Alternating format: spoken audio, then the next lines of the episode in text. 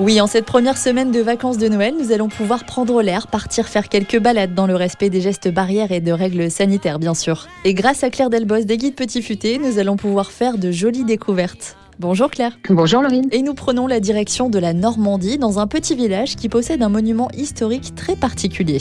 Alors effectivement Laurine, je vous emmène à Allouville-Bellefosse. C'est un petit village du pays de Caux à 35 minutes de Rouen. Bon, il ne faudrait pas parler de lui s'il ne possédait pas un arbre millénaire classé quand même monument historique. Et pour les spécialistes, il daterait de l'époque de Charlemagne. Il est réputé comme étant le plus vieux chêne de France. Sa hauteur est de 18 mètres, sa circonférence atteint les 15 mètres et il est à 1 mètre du sol. Alors avec le temps, bien sûr, l'arbre s'est creusé et aujourd'hui, il semble sorti tout droit d'un conte de fées car il abrite deux chapelles superposées.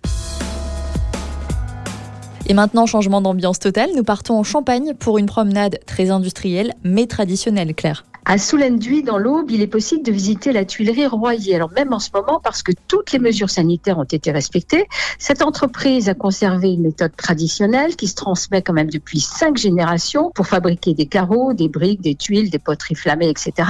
On y travaille l'argile suivant des techniques ancestrales qui permettent encore de nos jours la réalisation de pièces artisanales. Et au cours de la visite, eh bien, on nous explique comment l'argile extraite de la carrière est moulée, façonnée, séchée avant de passer par le grand four à bois pour transformer ensuite en produit de construction. Et dans l'atelier du potier, Laurine, on découvre aussi comment avec une simple boule d'argile, eh bien, on peut créer une multitude de formes.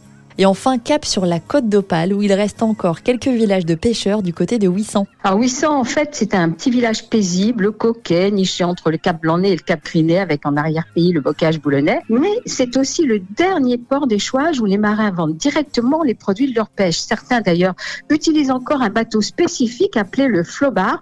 Alors en fait, c'est un bateau formé de planches de bois d'orme qui se recouvrent les unes les autres. Sa coque ventrue, son fond plat, sa dérive mobile et escamotable lui permettent de s'échouer plus facilement sur une plage sableuse comme celle de Ouissant et de tenir la mer surtout par tous les temps. Merci Claire pour ces quelques propositions qui nous permettront peut-être de nous évader un peu pendant les fêtes. En attendant, vous pouvez retrouver toutes ces idées de sortie sur le site petitfuté.com.